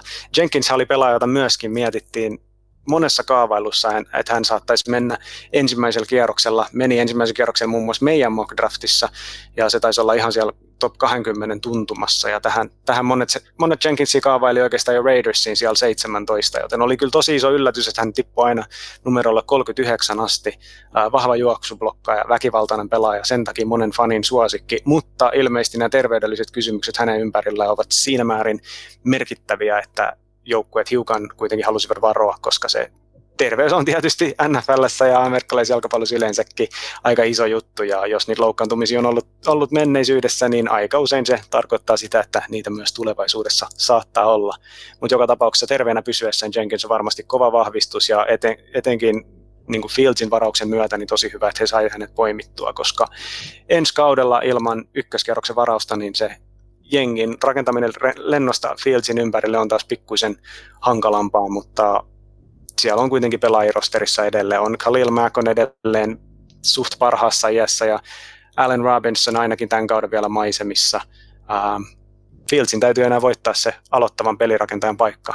Sitä ei hänelle varmasti tulla luovuttamaan siellä Andy Dalton, Nick Foles rosterissa edelleen, mutta aika selvä homma, että kyllä Fields kentällä tullaan näkemään viimeistään varmaan siellä kauden jälkimmäisellä puoliskolla. Uh, muutoin draftista, toki tuolla on, ehkä te voitte, jos on jotain pelaajia, mitä haluatte nostaa erityisemmin esiin, mutta siinä on niin kuin viisi pikkiä kierroksien 5-7 välillä, eli aika tuolla niin kuin kolmannen päivän osastoa ja, ja enemmänkin sitten semmoista, että heitellään just niitä tikkoja tauluja ja katsotaan mikä osuu. Todennäköisintä on, että näistä pelaajista ei ainakaan tulevalla kaudella vielä on merkittävässä määrin apua, vai mitä luulette? Mä ehkä jotenkin, mä tykkään jotenkin jollain tapaa tuosta Dash News-somesta, minkä meni pikki 221. se niin kuin profiili on tosi, tosi mielenkiintoinen ollakseen noin, noin tota myöhäisessä vaiheessa oleva kaveri. Puntti, punttipalauttajaksi pystyy, pystyy laittaa ja tämmöinen tota slotti, slottirissu, hyvin niin kuin monipuolinen kaveri kuitenkin loppupeleissä. Siellä oli tota, todella, todella hyviä lukemia collegeista, että koko yksi viidestä pelaajasta North Carolinassa, joka on saanut 2400 receiving yardsia urallansa täyteen. Et niin kuin ihan mielenkiinnolla seuraan kyllä, että miten, miten toi kaveri, jos pääsee rosteriin, niin miten sieltä sitten lähtee nouseen ylöspäin. Näyttää kyllä siltä, että, että Pace näkee Jenkinsin kyllä niin hyvänä pelaajana ja luottaa häneen, että pystyisi sitten tämän Charles Leno nuoremman, nuoremman lähettämään, lähettämään sitten, sitten vapai, vapaide, tai vapaalle tuosta noin. Mä just itse sitä kyllä ihmettelen, että ne päästi sen menemään, koska vaikka toi Jenkins nyt tulee tuonne vasemmaksi täkkeliksi, niin se hyökkäyksen linja ei kyllä ihan näytä siltä, että se olisi vakuuttava. Että mä luulen, että ne olisi kyllä tarjonnut sitä, sitä tota Charles Lenota, Lenota tuohon noin edelleen. Ja aika kovaan paikkaan ne Jenkinsin myös laittaa, että et, et suoraan vasemmaksi täkkeliksi ja, ja kuitenkin sitten, en tiedä mikä, ne, mikä se vammatausta siellä on, mutta kovaan paikkaan joutuu heti, heti tota, ekalla kaudella. Luottoa löytyy, mutta, mutta tota, kovaan paikkaan nuori mies, mies joutuu. Joo, sehän oli silloin kun Jenkins varattiin, niin se ajatus varmasti, mikä monella oli, oli mielessä, oli se, että, että hieno homma, että, että Jermaine Fedin kanssa kilpailee siitä right tacklein paikassa ja todennäköisesti pidemmän päällä sen voittaa. Sitten Leno hyvin yllättäen katataan yhtäkkiä, Jenkins onkin left tackleina ja Ifedi edelleen avauksessa, muuten tackle-osastolla, no okei okay, on siellä Elijah Wilkinsonkin semmoinen, jolla on NFL-kokemusta ihan starterina, mutta muuten aika laihaa. Uh, linjan keskusta kuitenkin näyttää ihan, ihan hyvältä, että se on semmoinen, minkä varaan voi rakentaa, mutta joka tapauksessa uh, väkisinkin miettii, että onko siinä Lenon katissa jotain semmoista, että sieltä on sitten vapaalta olla muita pelaajia poimimassa ja käytetään vähän sitä cap-hyötyä, mikä siitä saatiin, niin hyväkseen. Se varmaan nähdään tässä lähiaikoina, mutta joka tapauksessa kyllä Bearsista tuli nyt välittömästi ainakin mun silvissä valtavan paljon kiinnostavampi joukkue. Se on mun mielestä ollut erittäin harmaa tässä viime vuosina. Lukun, siis niin huolimatta siitä, että se on tilastollisesti ollut aika hyvä, ottanut aika paljon voittoja, mutta se ei vaan missään vaiheessa ole sytyttänyt. Justin Fields tässä draftissa yksi mun suosikkipelaajista varmasti, niin kyllä tulee ihan eri tavalla ja ihan eri silmällä katsomaan Bearsia, kun hän sinne pelirakentajaksi nousee, mutta sitten se on kokonaan toinen kysymys, että onnistuuko Fields NFLssä. Hänen ympärillään on edelleen kysymysmerkkejä ja ei hän syy, syyttä, täysin syyttä tippunut top 10 ulkopuolelle. Mä oon ihan samaa mieltä, että tota, nää, niinku, tämä drafti toi kyllä lisää, lisää kilpailu tuohon muutenkin tähän tota NFC-pohjoisen pohjoisen divisioonaan. Näen tosi hyvänä, että Fields, Fields tuli just tuohon tohon noin. Ja mitä tuohon Charles Lennon kuttamisen tuli vielä, niin äh, Free Agency aikana sitten vähän ehkä yllättäen sitten äh, Kyle Fuller kutattiin ja oli jopa puhetta, että, että tota, Akim Hickskin saatettaisiin päästä menemään. Että siellä on varmaan ollut halua sitten kuitenkin saada käppiin, käppiin rahaa, että ehkä tämä Lenon, Lenon kuttaus on sitten myös siitä, että tavallaan jatkumo siitä, että on haluttu kuitenkin sitten, sitten tota, liikku, liik, vähän liikkuvuutta siihen, siihen rosteriin. Oikeastaan tämä, että toi Charles Leno kutattiin, niin se mahdollistaa, että Bersillä on varaa sainata tämä draft-luokka. Että niillä oli se cap-tilanne sen verran huono, että niiden oli pakko joku muuvi tehdä, että ne saa tämän draft-luokan sainattua, mutta hyvin eriko, erikoiseen juttuun päätyvät. Et sitten starttaava left tackle oli niin se, mikä koettiin semmoiseksi palaseksi, että siitä voidaan luopua, mutta saa nähdä kyllä tämä, se miten hyvä Justin Fields on, se ratkaisee tämän Percy Draft-luokan hyvin pitkälti, että ei Justin Fields, Steven Jenkins ja sitten on vähän tämmöistä niin kuin dart throw. Ei tuolla mitään niin kuin selkeitä selkeitä seuraavaa niin kuin kovaa, kovaa lupasta ole. Et Teven Jenkins, Justin Fields ratkaisee tämän luokan kokonaisuudessa ja Ryan Pace laitto tulevaisuutensa näihin kahteen. Toivottavasti onnistuvat, ettei Pacein poika saa potkuja. Se tässä tosiaan on hankala, että Fields ei pääse yhtä hyvään tilanteeseen, mitä Trubisky pääsi, etenkin silloin just toin, toisesta kaudestaan eteenpäin, niin Bears oli niin vahvan rosterin sinne rakentanut, että että hänellä oli kyllä kaikki edellytykset onnistua. Nyt just niin kuin näistä kateista nähdään Fuller ja Leno, ja niitä varmaan tulee enemmänkin tulevina vuosina. Just nämä niin kuin runkopelaajat alkaa häipymään siitä ympäriltä, mutta sitten samaan aikaan Filtsistäkin annettiin se ykköspikki, ykköskierroksen pikki pois ensi kaudelta, niin se joukkojen vahvistaminen draftissa tulee olemaan aina vaan vaikeampaa. Niin tämä on vähän niin kuin ajanut organisaatio itsensä hankalaan asemaan, mutta sitten toisaalta toi oli kyllä tosi hyvä muuvi siinä mielessä, että, että pystyttiin näinkin saumattomasti seuraavaan kuitenkin huippulupaukseen siirtymään QB-osastolla ja, ja mä näkisin kyllä, että Fieldsilla on kokonaisuutena joka tapauksessa hyvin, hyvin hyvät edellytykset onnistuu ja mä toivon hänen onnistumistaan. Mielestäni tässä on nähtävillä kyllä kaikki se, se, tota, se kaikista paras vaihtoehto, että Fieldsista oikeasti tulee se, se pelirakentaja, mitä Pace on hakenut, mitä Mr. Trubiskystä ei ollut sitten öö, kehittymään. Ja Bersista tulee kova, kova jengi, mutta sitten tässä on myös nähtävissä se mahdollinen surkein, surkein vaihtoehto, että Fieldsistä ei tulekaan mitään. Nyt on neljä vuotta ja niillä on ollut on vaan yksi, yksi ekarunin pikki tässä näin, kun ne on sitten Mitch Trubiskin, Fieldsin ja Kalimäkin tota, kauppojen tai tradien kautta, kautta sitten kaupaneet ykkösiä pois. Et myös jos ei se Fields pärjääkään, niin sitten voi olla kyllä miettimisen paikka kyllä, että mitä sitten tulevaisuudessa tehdään, koska sitten siellä on myös Khalil Mack rupeaa olemaan pikkuhiljaa vanhentumaan, ja toi on sitten tagillä toi, toi Allen Robinson tällä hetkellä. Ja myös totaalinen rebuild siinä vaiheessa varmasti edessä, mikä aina iso markkinajoukkueelle on aika paha ja kova paikka. Miten sitten Minnesota Vikings, joukkue ja organisaatio, joka on viime drafteissa tullut tunnetuksi siitä, että he on tämmöisiä valtavia draft-klasseja varannut. Siellä on tänäkin vuonna on kymmenkunta pikkiä käytetty. Ensimmäisellä kierroksella Christian Darisaw. Mitäs muuta tarttui haaviin? Johdattapas Olli meidät Vikingsin draft-klassin kiemuroihin. Joo, eli tarkalleen 11 pikkiä, eli tosiaan aika, aikamoinen lasti, lasti taas tuota pelimiehiä se oli hyvin tasapainoinen kuitenkin valinta, eli hyökkäykseen viisi ja puolustukseen kuusi, kuusi heppua. Ja, ja joka puolelle kenttää haettiin, haettiin valintoja, että oikeastaan siellä oli kaksi, kaksi tota, defensive endiä, jotka oli ainoat saman pelipaikan kaverit ja muuten kaikki, kaikki valinnat oli eri paikoilla.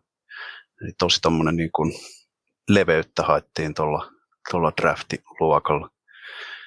Minnesota oli sellainen mielenkiintoinen tilanne, tosiaan kahdella ekalla rundilla oli vain yksi pikki.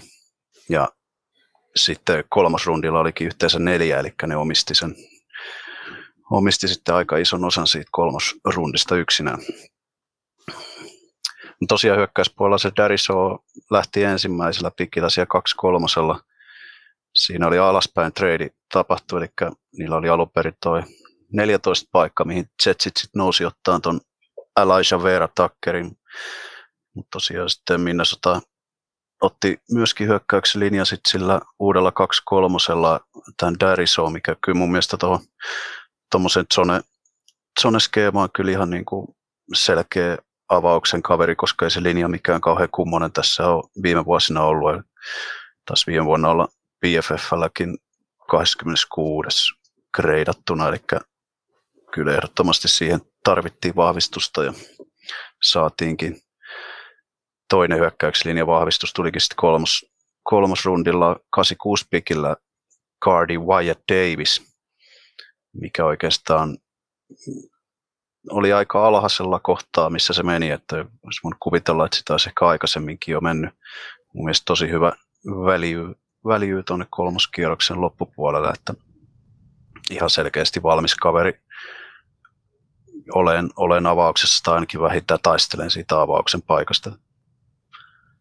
Mutta se ehkä se, sitten se eniten kohinaa aiheuttanut pikki oli se kolmoskierroksen 6-6 pikki, eli ensimmäinen kolmoskierroksen pikki, missä Vikings lähti hakemaan sitten pelirakentaja, eli Kelle Mondi valittiin siinä kohtaa. Tämä on ihan mielenkiintoinen, mielenkiintoinen QP-prospekti, eli tämä hieman ehkä ajatuksia jakava, mielipiteitä jakava Chris Sims, joka jolla on aina hyvin selkeät mielipiteet pelirakentajista, niin piti Kellemondia jopa neljänneksi parhaana pelirakentajana Fieldsin ja Lansen edellä tässä draft-luokassa. joka tapauksessa sitten se paikka, missä se meni, niin se olisi seitsemäntenä pelirakentajana. Mä jostain vähän lueskellut niin tämmöisiä Colin Kaepernickimaisia vertauksia tästä Mondista, ehkä niin kuin kehon rakenteelta ja tämmöiseltä pelityyliltä, mutta sillä on hyvin ristiriitas nauha, että siellä niin kuin tosi, tosi hienoja asioita tapahtuu, mutta sitten taas toisaalta hyvin, hyvin tota ihmeellisiä semmoisia munauksia ja muita asioita, mikä ei missään nimessä niin kuin ole semmoisen kaverin nauhas hyvää, minkä pitäisi ensimmäisellä tai toisella kierroksella mennä. Ja QP2 tämä tietysti on niin kuin aika selkeä haku. En, tietysti kämppikilpailu tulee olemaan, mutta en oikeastaan näe, että miksei tämä siihen kakkospaikalle pystyisi nouseen. Tämä on sillä tietysti ihan mielenkiintoinen ja hyvä asia tota, Kasinsin puolesta, että, että kuitenkin tämä laadullinen ero on ehkä just sillä niin tarpeeksi iso, että vaikka Kasinsilla peli kaksi vähän huonommin meniskin, niin tästä ei välttämättä niin kuin pääse mitään semmoista kontroversia tai niin kuin mitään mediapauhua alkaa syntyä, että just sen verran kuitenkin kysymysmerkki prospekti, että ehkä sen sitten oikeasti halutaan antaa sille se aika kehittyä siellä penkillä ja Kasinsin takana ja ehkä olen sitten valmis, valmis tulevaisuudessa tai loukkaantumisten sattuessa. Sitten puolustuspuolella voisi siitä pari asiaa katsoa, eli tuossa taas näitä kolmosrundin pikkejä, niin 7-8 pikillä oli linebackeri Shaz Surat, Surat, Surat, jotenkin sillä laustaa varmaan. Tämä on tosi niin kuin, mielenkiintoinen tarina tällä kaverilla. Se on niin kuin entinen tosi korkealle arvostettu tähti pelirakentaja high schoolissa. Ja sitten se tulikin äh, kollegeen pelirakentajana, mutta toisen kollegevuoden aikana se kääntyi linebackeriksi, mikä on niin kuin hyvin, hyvin mielenkiintoinen suuntaus, että tiedän yhden linebackerin, joka on high schoolissa kääntynyt pelirakentajaksi, se on Jimmy Garoppolo, mutta, mutta että noin päin tapahtuu ja vielä kollegeaikana, niin se on aika, aika erikoinen suunta.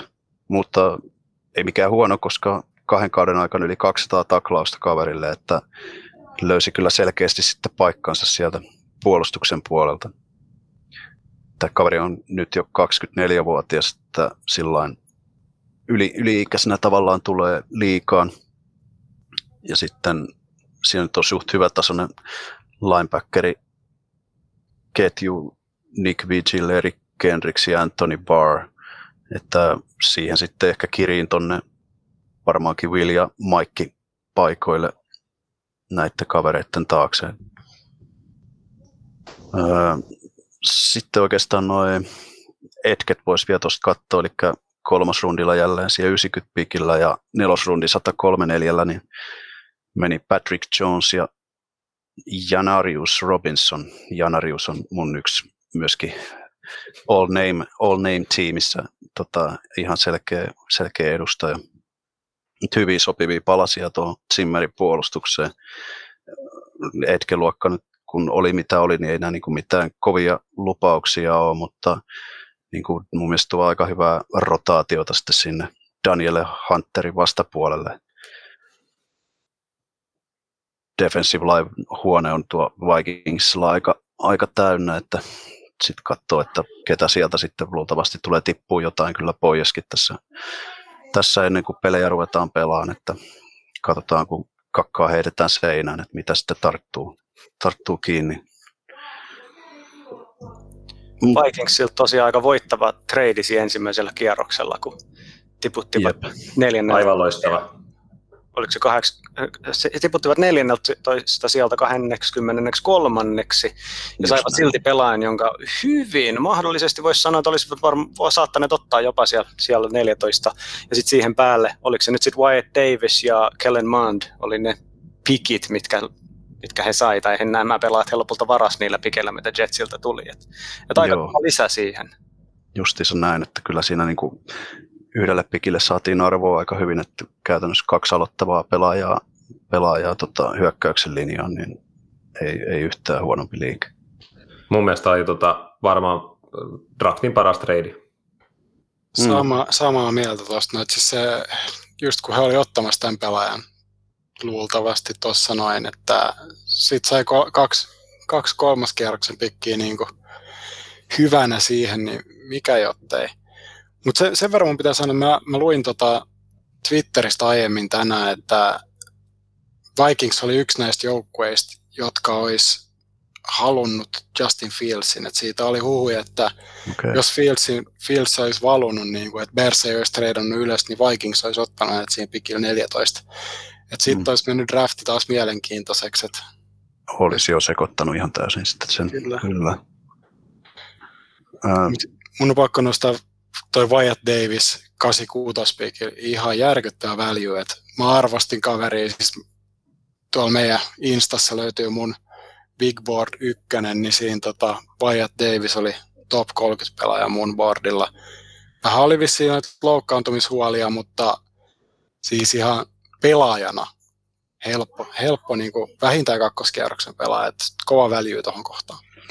Tuo on niin mielenkiintoista sitten tietysti, että jos nuo ruukit aloittaa hyökkäyslinjassa ehkä jopa vierekkäisillä paikoilla, niin, niin tota, onko se semmoinen tavallaan sitten, onko se itsessään se riski ehkä vähän, vähän että siinä ei niin kuin ole liikaa, liikaa sitä kokemattomuutta heti kärkeen. Se Ko- voi olla, olla kyllä, mutta Vikingsin linja nyt muutenkin ollut aika huono, niin en tiedä huononeeko se oikeastaan tuolla muoville, että jos se ruukit aloittaa, niin saa ainakin pelikokemusta ja sitten vuoden päästä on taas, taas kovempi pelimiehiä. Toi mua vähän ihmetytti, että noita cornerbackkejä ehkä sitten lähetty, lähetty hakeen, että siihen haettiin yksi cornerback Cameron Bynum ja siitäkin jo ilmeisesti ollaan tekemässä safetyä, että siellä on kuitenkin Cameron Dantzler ja sitten Patrick Peterson, joka nyt on, rupeaa olla jo ehtoon puolella, että riittääkö sitten taso siellä, siellä takakentällä. Kyllä ne varmaan kuitenkin sen Gladning haluaa katsoa siitä myös, että, että tota, vaikka se oli, olikin pieni pettymys, niin että siitä voisi Sillä tulla jotain.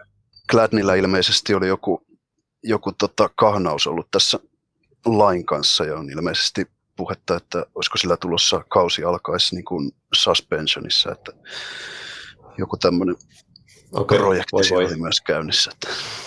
Joo, mä luin myös tästä, mutta mun mielestä he draftas viime vuonna kolme corneria, että sikäli mä ymmärrän tänne, että nyt tänä vuonna vähän niin kuin passattiin, että keskityttiin muihin pelipaikkoihin, niin toivotaan, että, että nämä nuoret kaverit kehittyisi ja mun mielestä Mackenzie Alexander tuli takaisin hommasta Patrick, Patrick Petersonin, niin sikälikin ymmärrän sen, että otettiin nyt ehkä muita pelipaikkoja, mutta sekin edellyttää sitä, että nämä nuoret kaverit kehittyy kehittyy niin kuin liiga, liigassa, että saa nähdä.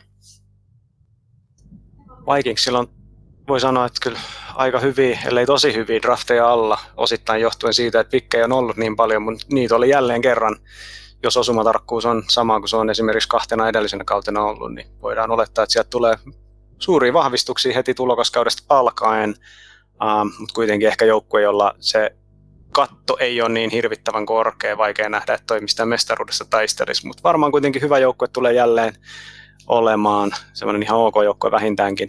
Miten sitten NFLn mielenkiintoisin joukkue, Detroit Lions, uuden päävalmentajansa johdolla. Siellä on Olli ja minä ainakin ollaan ihan täysin Dan Campbell Crazy Training kyydissä, eikä missään salonkin, vaan siellä takaa sika-osastolla. Kyllä. En, en tiedä, mitä mieltä tästä joukkueesta olisi. En olisi vielä valmis lyömään rahaa sen puolesta, että Lions tulee mikään kova olemaan, mutta, mutta mä oon pitänyt sitä tosi kiinnostavana, ihan niin kuin osittain tuo oli vitsi, mutta mä oon pitänyt ihan oikeasti aika kiinnostavana joukkueena sitä tällä off-seasonilla, tehnyt todella paljon um, semmoisia niin huomiota herättäviä hankintoja ja, ja pääosin ne on tapahtunut nimenomaan siellä niin kuin valmennus kautta muu johtopuoli. Miten nyt draftissa? Kaikki tietää, Penny Sewell, arvostettu linjamies, meni ensimmäisellä kierroksella. Aha, mitäs muuta siellä tapahtui? Mika, johdata meidät Lionsin draft classin läpi. Joo, Penny Sewell oli mielestäni ihan no-brainer valinta. Siinä on nyt sekä Decker että Sewell nyt sitten tota, täkkeleinä, täkkeleinä sitten Lionsilla. Lionsilla mun mielestä se oli niin kuin, olisi, olisi ihmetellyt, jos ne olisi jonkun muun tuossa, tuossa ottanut. Ää, niin kuin sanoitte, niin Olli ja da- Daniel olette, olette Dan Campbellin miehiä, niin, niin kyllä mä sanon, että tuossa kakkosella ja sitten seuraava pikit siitä, eli Levi Onwuzurike ja sitten Ali McNeil tulee kyllä sitten vahvistamaan tota puolustuksen linjaa. Siellä on itse asiassa aikamoinen tunku tällä hetkellä siellä Lionsin linjassa. Mä luulen, että se on kyllä selkeä vahvuus nyt, nyt siellä. Et, kolmen ekalla pikillä linja, linjoihin tuli kyllä aimo annos lisää, lisää tota, ää, taitoa, voimaa, mitä, mitä tota, varmaan ehkä se Dan Campbell sitten halusi sitten siihen, siihen tuodakin, ja noin pikit sitten sen näytti, että, että tota, varmaan olikin ajatuksena tämä. Mutta näiden jälkeen itse asiassa tuolla keskikierroksille, sieltä löytyisi itse asiassa mun mielestä ihan myös kiva määrä arvoa, varsinkin kolmosella cornerback, mikä kuitenkin laitapuolustaja on ollut selkeä, selkeä tarve sitten Lionsille Darius Lane lähdön jälkeen ja sitten Desmond Truffantit sun muut ovi, ovi käynyt siellä, siellä suunnalla, niin Ife Atu Melifonvu kolmoskierroksella, tosi hyvä pikki tohon, tohon noin iso arvo mun mielestä kolmoskierroksella. Sitten nelosella tuli Rissu, jos miettii, että minkälainen tausta sillä on, niin isot odotukset. Isä on Mr. Universe, veli, veli pelaa tota Green Bayssä, Equinemius St. Brown, ja nimi on vielä sitten mukava tällainen historiaopettaja tykkää varsinkin, kun on otettu tuot Egyptin mytologiasta Amon Ra St. Brown. Et kyllä tästä on pakko tulla kyllä kova, kova pelimies. Nelosella hankkisi tosiaan Amon Ra St. Brownin. Mä luulen, että toikin oli kyllä hyvä, hyvä väliä tuossa nelosella. Nelosella. Näistä, näistä St. Brownin veljeksistä, niin siellä on vielä nuorin vielä tulos kollegista pelaa mun mielestä oliko Stanfordissa ja ihan samasta muotista kuin nämä isoveljensä, että vahva, vahvia kuin härkiä. Joo, kyllä. Et, et, et, toi oli, äh, ehkä toi St. Browni oli siinäkin mielessä tärkeä, että toi on kyllä tosi ohkanen, ohkanen rissuosasto tällä hetkellä. Että jos, jos miettii, että kenelle toi, kun hankittiin Goffi tuohon noin, että kenelle se heittää, niin olisi kova varmaan kiva heittää jollekin muulle kuin sitten Hawkinsonille sitten siihen sisempään laita hyökkäjälle, niin to, varmasti on Lionsilla haluja, että tuosta St. Brownista tulisi, tulisi tota, kova pelaaja, koska sinne, sinne kyllä tarvitaan. Ja sitten, mistä mä tykkäsin, ainakin kun katsoisin videoita tästä neljännen kierroksen linebackin Derek Barnesista, ne itse asiassa, itse asiassa tota, treidas saadakseen tämän, ja siinä on ihan mielenkiintoinen pelaaja, että sen lisäksi, että hän on niin kuin, äh, tämmöinen aika perinteinen lineback, niin aika mielenkiintoisia videoja myös pass rush, rush tota, tilanteissa, eli aika monipuolinen kaveri. Mä tykkäsin tästä Derek Barnesista myös. Eli sanotaan, että kolme ekaa suoraan äh, linjat vahvoiksi ja sitten keskikierroksilta mun mielestä aika hyvä, hyvää arvoa Melifon, Wun, St. Brown ja sitten Barnesin kautta. Mä tykkään tästä Lionsin klassista siinä mielessä etenkin, että, että mun mielestä on niin helppo nähdä se kokonaiskuva tätä katsomalla, mihin he on pyrkinyt Ah, tietysti vaikea olla varma siitä, että onko se, onko se täsmällinen, mutta mulla tuli semmoinen ainakin fiilis tästä, että Vikings, eikö anteeksi Lions kyllä, he ymmärtää tämän heidän aseman, he ymmärtää, että he ei tule tätä käännettä tekemään yhdessä vuodessa. Nyt panostettiin just siitä, lähdettiin linjoista liikkeelle, ottaa fyysisiä pelaajia, atleettisia pelaajia ja pidetään huolta siitä, että vaikka he ei välttämättä voita kauheasti matseja ensi kaudella, niin vastustajat kyllä tuntee sen heitä vastaan pelaamisen vielä maanantaina ja ehkä sitten niin pidemmällekin viikkoon. Et, et ne, tota jengiä vastaan ei, ei niin kuin samanlaisia turpasaunoja tulla näkemään ainakaan toivottavasti kuin mitä Buccaneers esimerkiksi viime vuonna järjesti, missä oli niin kuin täys ylikävely. Lions ei laittanut mitään vastaan siihen, että Tom Brady oli niin kuin puoliajan jätti matsin kesken, koska se oli niin ylivoimasta. Et, et he tulee pelaamaan kovaa, he tulee pelaamaan sinnikkäästi ja sitten kun saadaan se perusta linjojen kautta luotua, niin sitten siihen päälle voidaan alkaa tulevina vuosina lisäämään talenttia yhä enemmän. Todennäköisesti myös sen tulevaisuuden pelirakentajan muodossa, ellei Jared Goff nyt yllätä, mutta se on tietty tuossa ekalla Penny Sewell oli niin kuin ei-pelinrakentajista varmasti selkein vaihtoehto, mutta se on se, mistä varmaan tullaan puhumaan ää, tämän draftin myötä mahdollisesti jatkossa, on, että olisiko Lionsin tässä jo pitänyt ottaa se QB, koska siellä oli laudalla, oli Justin Fields, oli Mac Jones, ennen kaikkea oli Justin Fields. Jonesia varmaan harkittu, mutta, mutta joka tapauksessa siellä oli vaihtoehtoja ja se, ne tavallaan tippu heille syliin. He ei olisi joutunut treidaamaan ylös, ei mitään, siinä olisi ollut se vaihtoehto heti laudalla, mutta, mutta mä tykkään kyllä tuosta, mitä he teki, jos he, etenkin jos heillä ei ollut sellaista vahvaa näkemystä esimerkiksi Fieldsin suhteen. He lähti rakentamaan niitä perustuksia. He oli sen Penny valinnasta kyllä siinä määrin tyytyväisiä ja innoissaan, että en usko, että siitä on mitään hirveän vaikeaa keskustelua organisaatio sisäisestikään käyty, vaan he, he kyllä niin kuin, heillä on selkeät sävelet nyt tällä toiminnalleen. Joo, just ne kuvat War sen jälkeen, kun Peneisuola oli valittu, niin Brad Holmes, Dan Campbell, se huhhuh, isot miehet oli kyllä iloisia pomppi siellä, kun teinitytöt konsanaan, niin oli kyllä hieno hetki heille ja mun mielestä toi, että he otti kaksi, kaksi DTtä pike, äh, toisen kierroksen ja kolmannen kierroksen pikeille, muistuttaa vähän sitä, sitä Lionsia, kun siellä oli Nick Farley ja Endama Kansu. Pelasi molemmat DTtä, että yrittää just saada se linja keskeltä vahvaksi, semmoinen oikein vittumainen joukkue pelata vastaan, niin siis siinä he kyllä onnistu vahvasti. Kyllä täytyy sanoa, että toi todellakin se linjan keskusta, kauhean määrä nimi, se on Nick Williams, Michael Brokers, Levi Onwuzurike, John Pennicini, Deshaun Hand ja Ali McNeil. Et luulisi, että tuosta löytyisi kyllä kentälle. Kyllä sen lisäksi, että saa hyvän rot.